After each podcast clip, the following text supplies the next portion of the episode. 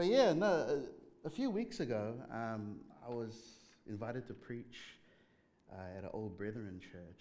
And what was interesting, so before I preach, I have a routine. I get up extra early in the morning to kind of review through my sermon um, and just, you know, go through stuff, spend time with God and pray. Um, and this particular, ooh, that's a real, okay. So on this particular Sunday, you know, so I'm in my white shirt, I'm just in my boxers, busy walking around the house with a coffee in my hand and my sermon, busy going through. And for some reason, I'm busy walking around the corner and I completely stubbed my toe. But as I did that, the coffee went all over my beautiful white shirt and then all over my sermon. So I'm just like, what's going on, man? Like, this is my nice shirt. I wanted to wear this shirt. Danelle especially picked this shirt for me. She bought it for me. So I'm like, okay, cool. I've got another backup shirt, which is not the best of quality, but it will fly. And so I'm like, cool, with my sermon, because I've got coffee over my sermon, even though it gives it a vintage look, I'm going to go to my printer and print off another copy. So then, all a, so I went to go try and print it off, and my printer jams. So I couldn't print off, print off my sermon. So I'm just like, man, now I'm really stressing. I don't know what I'm going to do now. And the thing is, I've got a phobia when it comes to, I don't know, I was talking with Hamish, I've got a bit of a phobia with preaching with an iPad or um, Samsung Note. He said it's because I got a Samsung Note. Um, so what I did was, okay, I remembered my friend lived about two Ks away, so I'm going to hop in the car and go to his house and use his printer. So I hop in my car, and then all of a sudden my battery's dead. I'm looking at the time, and I'm supposed to be at this church in an hour, okay? I'm stressing out, and I still have to go all the way. I live in Silverdale. I have to go all the way through to, um, all the way from Albany to Silverdale. Um, I live in Albany, sorry, and my fiance lives in Silverdale. So I have to go all the way to hers as well. So eventually, I managed to get my sister up and jumpstart my car. From there, I went to go and print off my sermon, got dressed in time, picked it up, and it was an awesome, it was an awesome experience preaching it. And it just reminded me today I woke up, I had the most peaceful of sleeps. I woke up, and the beautiful thing is where, my, where the kitchen and the lounge is located, it's got this beautiful um, wooden floors. And when the sun hits it, it's, it's just the most beautiful thing. It's breathtaking, right? And God kind of reminded me, He's just like, man, though you're walking through troubles and tribulations half the time or whatever like that, um, and even if life's going good, you still move down, you still move forward in faith. So he reminded me that of this morning. So, cool. So I'm going to be preaching on Jesus, the true vine. If you guys have your Bibles, um, please turn to chapter 15, 1 to 8. And if you don't, no pressure because the Bible verse is over there. So let me let me do it. Thank goodness I'm wearing my glasses. I can see over there as well. I am getting old. So, the vine and the branches. I am the true vine, and my Father is the gardener. He cuts off every branch in me that bears no fruit, while every branch that does not bear fruit he prunes, so that it will be even more fruitful. You are already clean, um, clean because of the word I have spoken to you. Remain in me, and I will remain in you. No branch can bear fruit by itself, it must remain in the vine. Neither can you bear fruit unless you remain in me. I am the vine, and you are the branches. If a man remains in me and I in him, he will bear much fruit. Apart from me, you can do nothing. If anyone does not remain in me, he is like the branch that is thrown away and withers. Such branches are picked up and thrown into the fire and burned. If you remain in me and my words remain in you, whatever you, whatever you wish, and it will be yours. This is to my Father's glory, that if you bear that you bear much fruit, showing yourselves to be disciples.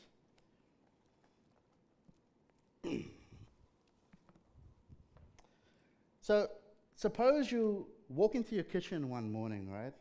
And then you found Jesus sitting at your table. The question is, what would you do? Would you say, Jesus, I'm thrilled to see you now? I, I wish I had time to talk, but right now I'm running late for work. Um, if, I, if I'm late for work another time, I'm going to get fired. Let me speak to you tonight when I have a chance, okay?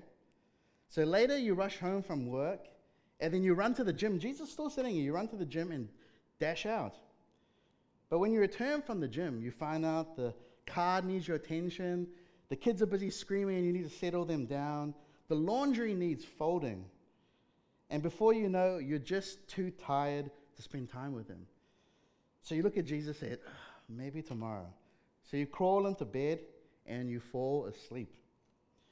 Of course, you probably think that if Jesus were to physically be in front of your house, um, in, physically in your house, you'd probably sit down and stop everything, right? Maybe you would, but maybe you wouldn't.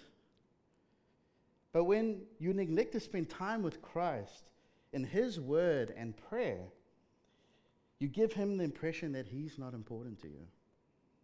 Staying in daily communion with Jesus is the number one priority of a Christian's life. It's a key that opens a door to fruit bearing, a blessing to this life and the next. So, Jesus Christ is the vine, the true vine, the union of the human and divine natures, and the fullness of the Spirit that is in him resembles the root of the vine, made fruitful by moisture from the rich soil. Believers are the branches to this vine. The root is unseen, and our life is hid in Christ. The root bears the tree, and in Christ are all the supports and supplies. The branch of the vine are many, yet meeting in the root are all one with the vine. Thus, all true Christians, though sometimes distant from one another, one another, meet with Christ or meet in Christ. Believers, like the branches of the vine, are weak and unable to stand up on their own. The Father tends to the vineyard. Never has a vineyard worker been so wise, so watchful um, of his vineyard as God is with his church, which will and must prosper. We must be fruitful. From the vine, we look for grapes, and from a Christian, we look for a Christian temper and how they compose themselves in life. We must honor God and do this through bearing fruit. The unfruitful are taken away, and even fruitful branches need pruning. Even when the best, even amongst the best of us, we all have quirks, passions, and humors that require to be taken away. The word of Jesus is spoken to all believers, and there is a cleansing virtue in that word as it works out corruption in our lives. The more fruit we bear means the more our Lord Jesus Christ is glorified. In order to be fruitful, we must abide in Christ and must have a union with Him by faith. It is a great concern of all Jesus' disciples constantly to keep up dependence on Him and be constant in our communion with Him. True Christians, by experience, that if you don't, if you, if you have an interruption with exercising your faith, the pursuit for godliness declines. Those who do not abide in Jesus, though they may look to flourish for a while, and I think we've all experienced this, ultimately it comes to nothing. The fire is the best place for withered branches. They are good for nothing else. Let us seek to live more like Christ and grow more fruitful in everything we do. So the question is what will it take to bear fruit? You can see here. So, number one, pruning, which is found in verse 2. So, many Christians have had a great experience of being filled with the Holy Spirit.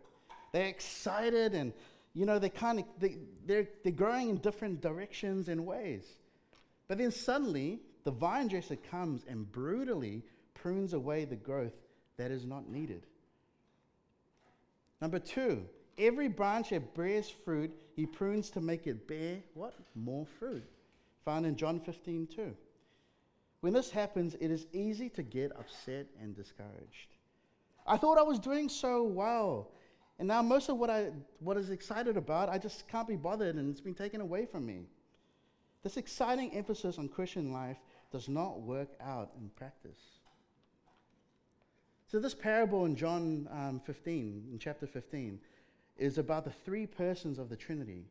For effective fruit bearing, um, we need a structural faith connected with Jesus, the Son of God. But we also need the vital inner life of the Spirit coming to do in us what we could never do in our own willpower. And all we need to do, and we need to welcome the painful pruning of the Father. On the one hand, He is so tender and the most loving of parents. And He cares, but He also cares for our effectiveness as well, producing an abundance of good, fruit. He will not let us run around like headless chickens, wasting our energy in different directions. So when the pruning knife cuts us back, rather than fuss, kick up a fit, cry, and try to regain what we've lost, we relax in the Father's care. I know, guys, this is much easier said than done. I can honestly say I've witnessed God pruning in my own life. I remember, for example, I mean, when I was 21 years old, um, this is just before um, the law was passed that you can't talk on your phones. Um, geez, I'm getting old. Um, I got a call. I answered. I was driving. I was driving a big Pajero with massive bull bars, and I got a call that my grandpa passed away in hospital. So, and from there, I was so upset. I started. I burst out in tears, and I ran a red light, and I hit a lady in her car, and she broke her collarbone. And through that process, I had to go to court quite a few times. Like, I've never been in trouble with the law ever, you know, before that stage. I've never, I've never had detentions at school, believe it or not. I got away with them all, you know, but I've never been in trouble. So that was a, tr- that was a really trial, um, trying time for me. And what more so, I was even more angry because my grandfather was a pastor, right? And what happened was the doctors gave him wrong medication and it essentially poisoned his body and he passed away. He was 80 years old, right? But the thing is, two weeks before, he went for a medical and they said, Man, you're as strong as an ox. You've got the body insides of a 50 year old, right? So I was, I was going through this trialing process. I was upset. So when it's going on, our natural response in the pain is to ask God, Why am I going through this? Why? But I challenge my, you, my brothers and sisters here today, that rather than asking, why God, ask the Lord, what are you trying to teach me? The parable of the vine and the branches give us the assurance that however weak and frail we are, God the Trinity can and will produce beautiful fruit in our lives. It's not a question of willpower of any kind or self effort. All that is needed is confident abiding, and the Father, the Son, and the Holy Spirit will do the rest. Now, clause to that, it does not mean that we become passive and lazy. For the vine to produce big, fat bunches of grapes, it is a lot of hard work. As Paul said, work out your own salvation with fear and trembling. For it is God who is at work in you to will and to work for his good pleasure. Philippians 2 12 to 13. And for the branch, God's good pleasure for bearing much fruit. The vine wood is totally useless for any other purpose. So the question we have to ask is how does pruning occur? A, by trimming. Basically, essentially going through trials. B, by going through um, all sorts of tests, by shaping. And C, cleaning. What I mean by cleaning is by conviction through God's word, which is the grand instrument of purifying the soul. So, most of us would like to believe that we know um, what is needed for a tree to be grow big and strong and, and nice and successful, right? To produce enough oxygen to sustain both animal and human life. We know that it needs really rich, nice soil. We know that it needs nutrients. We know that it needs to be watered. And not only that, we know that it needs sunlight. So, experiment that was done was um, people at NASA, they wanted to see if they could grow, uh, um, grow plants and trees in outer space. So, okay, cool. So they gave it water, they gave it nutrients, they gave it sunlight, um, everything that we expect a plant to grow up really well. But what was interesting was the trees did not grow tall and thrive. It had everything it's needed. They were missing one vital thing, however wind and resistance. Without wind, the tree did not send its roots deep down, and therefore could not grow tall and strong and produce enough oxygen for the experimental life bubble. What's interesting is I think we're a lot like the tree. We are given everything a man knows that a child should need to grow up healthy and strong. Without resistance, trials, tribulations, the child will become weak and fall when the first windstorm comes along. One of my professors, Mark McConnell, used to say even as pianos need constant tuning and servicing, not only when young and raw, but through, through their careers of being used for brilliant concerts, so people who are being used as instruments for righteousness, or in other words, living creative, fruitful lives, need constant refreshing, tuning. For us, pruning is a bit like losing your favorite blanket. Or in my case, I've got this tattered old t shirt that I will not throw away. Danelle wants me to throw that thing away, but it gives me a sense of comfort. It reminds me of my teen days, you know, my glory days and rugby days. But the thing is, it makes us more reliant of God when we get rid of these things than our own, and it stops us from using our own desires as crutches. And let me go further to say relationships and marriage as well. So the purpose of verse 2 is to bear more fruit. Two, abiding or staying connected firmly. Here is found in verse 4 and 5. But what does abiding actually mean? And how do we both be in the vine and the vine in us? I find this explanation actually very helpful. The branch abides in the vine structurally, and the vine abides in the branch vitally. What picture does this actually give us? Abiding gives us a picture of being grafted or embedded. Here we see Jesus exhorting us to be implanted as a branch to him who is the vine. There again, so what does this mean? It means Jesus is explaining that he is our life source and strength. Without him, we are lifeless and unfruitful. So there are many different reasons for which grafting is used, okay? First of all, it's to increase the growth rate of seedlings and to repair damaged plants. Now, if my dad was hearing that, he would absolutely be smiling from ear to ear because he loves plants, right? He had a property care business and he absolutely he would just smile. For me, I just couldn't give a stuff, but I unfortunately retained something. Just like damaged plants with brown leaves and lying sick, almost totally dead, we were dead to our sins before we were saved or grafted into the vine. In order to be grafted, um, in order for the grafting process to be successful, four things must take place. Number one, the stem and the main vine must be compatible. Two, each must be the proper physiological age or stage. Three, the inner layers of the stem and the main vine must meet. And four, the graft union must be kept and taken care of until the wound is fully healed.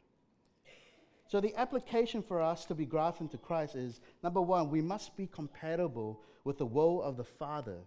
That is to believe that the Lord Jesus Christ, to believe in the Lord Jesus Christ, and to know that He is the only way to the Father in heaven. Two, we must be at the proper stage, which is we must come to realization that we are totally and completely lost without Christ and that we need Him in order to be saved. Number three, we must come to the Lord in faith and He will meet us there, but we must reach out in faith believing. Number four, and finally, number four, the graft union must be kept. We cannot keep ourselves, just as the grafted stem cannot keep itself connected to the vine. We are kept by the Father. With things in place now through faith, we are ready to be grafted in. So, in the process of draft, grafting, um, the grafting process, one takes the limp, half dead, damaged plant or stem and grafts it into the main vine, and by that process it will live and in time produce much fruit.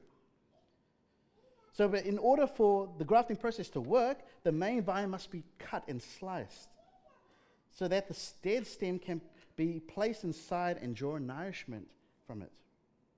Without the cut, the stem cannot be connected to the main vine and draw life from it. The Father looked down with compassion of us, half dead, hopeless, damaged, drying souls, and had love and mercy for us. God took and gave life by grafting us into the main vine, which is who? Jesus Christ. Hallelujah, guys. Come on, it's awesome. For what Jesus did for us so that we could be grafted into Him, dying on the cross for us, so we can be grafted into the true vine. So now the question is are we grafted in Christ? But we have a serious problem now getting connected. By nature, we are branches of an evil wild vine. Satan is that wild vine, vine, and we must somehow be transferred, grafted from Satan to Jesus. Paul helps us to understand the grafting process in Romans chapter 11. He points out that we need to be cut away from the old connections and be grafted into Christ.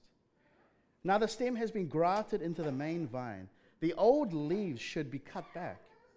The total leaf surface of the old variety that continue to grow on that stem should also be gradually taken away as the new ones increase until the end of one or two years. Here again, my dad will give me such a pat on the back. Eventually, the new variety has completely taken over the old variety. However, completely removing all the leaves or limbs of the old variety at one time increases shock to the stem. It takes time for the new to completely take over. After being gra- grafted into the vine, or after we are born again, the Father understands that we, have, we still have old flesh to contend with. So, little by little, day by day, He cuts away the old variety of or nature as we draw strength from the vine.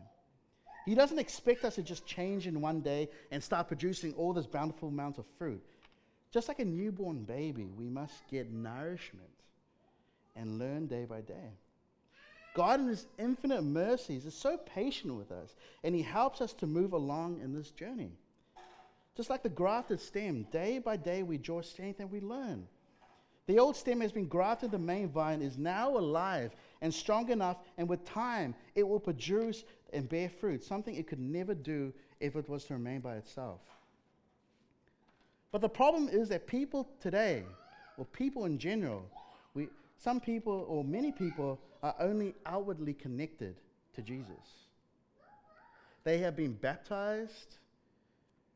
They can sing the creeds. They can sing worship songs, even learn to play worship songs as good as Nate play, um, listen to sermons, even preach sermons, work in the church, and even take communion, right? What they miss is the inner life of the Spirit. In this case, the Holy Spirit corresponds to the sap coming out into those dead looking vine branches, giving them nutrients needed to grow and to produce beautiful fruit. Apart from the inner life, the branches remain absolutely lifeless. What's interesting is sometimes you can see a dead branch on a vine when the other branches are growing beautiful leaves with little grapes. Perhaps an insect, sin, has blocked off the sap. And it is only a matter of time before the branch turns brittle and has to be broken off. Jesus said, If you do not remain in me, you're like a dead branch that is thrown away into the fire and burned. This is found in verse 6. This is one of the reasons why so many Christians, I think, get discouraged. They try very hard to produce love, joy, peace, and other fruits of the Spirit. And after a few years, they find that they're making no real progress at all. They feel lifeless. And the church is an absolute bore. So they become frustrated, get annoyed, and what's interesting enough, you just don't see them at church anymore. They've had an outward connection with Jesus, but they haven't learned the secret of letting the Spirit abide in them. But then the day comes when they begin to feel the inrush of the Holy Spirit of God. And then they know they can relax and let the fruit come eventually. When the Spirit is working in us, we find the Word of God becomes an absolute joy. And it is so effective in our lives. If you abide in me and my words abide in you, ask for whatever you wish and it will be done for you. In chapter 7. The reason such a prayer is answered is because longing is first, that longing that you have is given to you by the Holy Spirit, and it is bound according to God's good will. When a branch feels that the sap is beginning to push out the new shoot or leaf or branches, that desire to grow is given for the one purpose of effective fruit bearing. On the other hand, prayers that we think up according to our own agenda, our own will, is very unlikely what ha- God has in mind for us. The purpose of being on the branch and on the vine and abiding in Christ is that you bear much fruit. I can't make this point more than what I have or emphasize. You must remain, remain in Christ, and you will feel an abundant fruit bearing in your life. Your life will be full of fruit that pleases Christ and the Father. It is because remaining in Christ, you will fe- you'll be a healthy Christian, full of His life, grace, and strength it is healthy branches that produce fruit. It is healthy believers who produce godly character and godly conduct. That is what God the Father and Jesus wants for us. He doesn't want scrawny branches that produce sickly or diseased fruit, but vibrant branches that produce abundant fruit, the fruit of a Christian, a hearty faith, a bold confession, a faithful witness before men, godly virtues, confident prayer, an obedient heart. So you have to ask what is the purpose for abiding with the vine? A, it is life giving, it is eternal. B, foundational, support through the union of Christ. And C, bearing fruit to give all glory to God and to serve his disciples. On January the 9th, 1985, there was a pastor in China and his name was Brother Yun. He was arrested and put in jail. His crime was preaching in his church, just like I am right now. The secular committee who runs the village put a new pastor in, even though the congregational church doesn't recognize the pastors but the ones that they elect and install. So he preached, and they threw him in jail immediately. And then he immediately began to share Christ and make the truth known while he was in prison. He had a trial. He was sentenced to eight months. And he did his eight months, got out, and wrote these words. Listen carefully here. Both prisoners and jailers asked many questions, and we had a more fruitful ministry there than we could have ever expected in a church. God is better served by our presence in prison than if we had ever been free. Hmm. So the purpose found in verse 4 is to bear fruit. The result found in verse 8 is A, to glorif- glorify God the Father, B, to bear much fruit, and to C, be Christ's disciples. But there are four degrees of fruit bearing. Number one, pretty simple no fruit. It doesn't bear any fruit, which is found in verse 2. Number two, fruit. We're bearing fruit, now found in verse 2 again. Three, more fruit, found in verse 2. And four, much fruit, found in verse 5 and 8. But there's also a big warning for being unfruitful. A, you're taken away, cut off, and cast away, which we find there again in verse 2. B, wither up and dry up, there again, and we find that in verse 6. C, thrown away on, into the fire to be burned, found in verse 6 once again. It's interesting to know that fire is often symbolic of divine judgment. Jesus says we are, they are not true Christians. That's was Judas, for example. He did not abide in Christ, though he appeared for a time to belong to the vine. At some point, all hypocrites cut themselves off from the contact of the vine. They forsake his word, they forsake his people, his church, and any association and activity that is Christian. Look at what happens to them. They are cast away, rejected as a branch, so they wither. Spiritually, they have dried up and died. Then comes the worst part. Jesus is referring to the judgment when all the false branches are gathered up, or should I say, dry branches are gathered up and cast into everlasting damnation, and they burn forever. My dear brothers and sisters here today, this is a serious warning for us all. The sin, the sin of not abiding in Christ is in our very nature. Remember that. In the light of what happens to some, Jesus calls us, Abide in me. Do not be complacent and careless with your spiritual life. Remain in Christ. But how do we do that? And what is involved in abiding in the vine? I've, we've already alluded to some things. Notice that Christ points out to the importance of his word abiding in us in verse 7. If you abide in me, my words abide in you, you shall, you shall ask what you will, and it shall be done unto you. By the power of Christ's word, of course, um, that we are saved in the first place. But it's power of the word that we are placed on Christ's vine as branches. Now, Jesus is actually saying that it is the same word abiding in us that we will abide in him and he in us. That means that when you and I, that you and I must be diligent to have Christ's word abide in us. But how does that take place? By taking the word of Christ through preaching, through Bible study, personal devotion, or even the sacraments of baptism, which is, uh, and the Lord's Prayer. Then, too, by living that with the word, by keeping its sayings. If we understand and apply this passage correctly, it will vitally turn our priorities upside down. Before I end, I wanted to say these are challenges for us in this day and age, I think, especially against my generation. Well, say actually the wider, the wider generation sort of thing, is the fact that we're so distracted in this day and age. You know, the fact that we have technology, our phones, we have access to our phones, we can check our emails whenever we want, we check our texts whenever we want. And the challenge of us is are we strong enough to be able to sit there for half an hour, a little bit longer if you want, or even 15 minutes, and spend time in the presence of God. Most people can't even do that.